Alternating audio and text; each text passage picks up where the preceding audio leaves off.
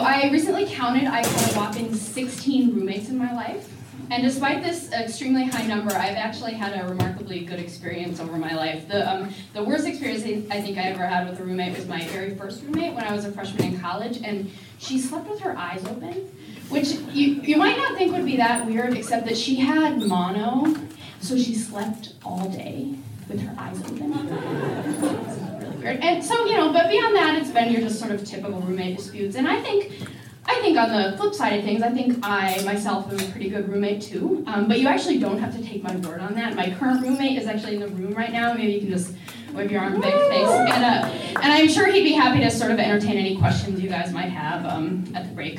But I am willing to admit what I think is probably my greatest sort of weakness as a roommate.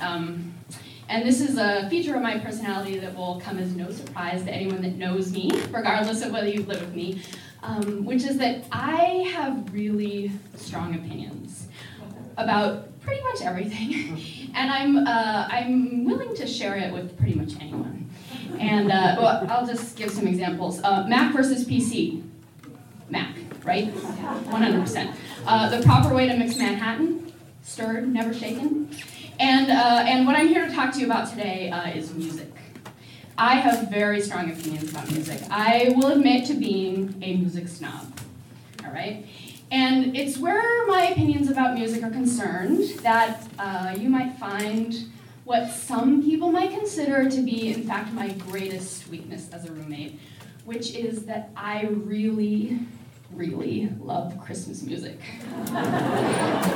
In fact, my love for Christmas music, though, there's one hitch in my love for Christmas music, which is that I also happen to really love light rock, and maybe you guys have noticed that around the holidays, all the light rock stations start playing Christmas music all the time. It's not fair. So some of you may be thinking, okay, all right, she just confessed to an unabiding love for Christmas music and light rock. She is not a music snob. First of all, if you're thinking that, you are a music snob. But second, more importantly, I sort of want to suggest a proposition today that I am perhaps the world's only true Christmas music snob, okay? And what I mean by that is I love Christmas music, but I don't love all Christmas music. And I will judge you for listening to bad Christmas music. Now, I know I fully admit that there are a lot of people that dislike or maybe detest Christmas music, but I think it's a huge mistake to write off the entire genre, right? Christmas music, like any other type of music, has good and it has bad, and I can help you with that. Because I have spent an inordinate amount of time in my life poring over blogs and celebrity Christmas compilations and YouTube videos to really dive deep and find the best of the best when it comes to Christmas music, right? And I have amassed a collection of over 35 hours of Christmas music. It should come as no surprise to those of you who may be sort of familiar with the sort of music snobs that my tastes when it comes to Christmas music lean towards the obscure, right? So what that means is basically all my favorite songs are by indie rock bands, and especially by indie rock bands that you've never heard of, right? This is the thing, I don't know if you've ever heard the joke, how many indie rockers does it take to screw in a light bulb? You don't know. There's this sort of obsession with finding the obscure, right? That nothing that's worth listening to is anything that anyone else has ever heard of, right? But so my obsession with the obscure when it comes to Christmas music is, I think, entirely founded in fact, based on my observations in my sort of extensive exploration of Christmas music, which is that, as a general rule, the more successful you are as an artist, the more likely it is that your Christmas music is going to suck. All right, and the best example of this is Bob Dylan.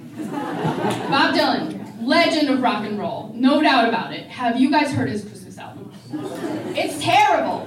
It's so bad. And the best description I heard of it was an NPR music critic said that Bob Dylan manages to make "I'll Be Coming Home for Christmas" sound like a threat. It's terrible. So my favorite Christmas song, on the flip side of all time, is a song called "Hooray for Santa Claus." And this is a song that was the theme song of this 1964 science fiction movie called Santa Claus Conquers the Martians. Has anyone seen that? No. Yes? Oh my god. It's in the public domain. It's on YouTube. You can go watch it. So I'm here today not just to tell you all about my opinions about Christmas music, but to encourage all of you guys to give Christmas music a second chance, all right? And to help you with this task, I have made a Christmas music mix. And I put it online, and I'm hoping I can maybe get these guys to like post the link on Facebook, right? And it's really good. I think you guys are really gonna like it. Now, I will sort of give one warning, which is that I think we all sort of probably know from experience that music is one of those things that can really drive you insane in close quarters, right? And anywhere where you're a captive audience to someone else's musical tastes, like, it really can drive you crazy. This is why, like, there are these politics around who gets to pick the music when you're on a road trip, right? And I will admit that I have, on occasion, volunteered to drive on a road trip just so that I could be assured control over the music that's playing in the car. Think about this like a store, right? I think that there's a very high correlation between people that hate Christmas music and people that have ever had to work in a mall during the holiday season, right? And among roommates. So, okay, so I made this Christmas mix, you should listen to it, but if you have roommates, beware. Even among people that already like Christmas music, there's a lot of sort of strong opinions on either side about the merits of various songs. In fact, I recently read, just last week, a debate between two prominent New York Times columnists about whether Little Drummer Boy was the best or the worst Christmas song of all time.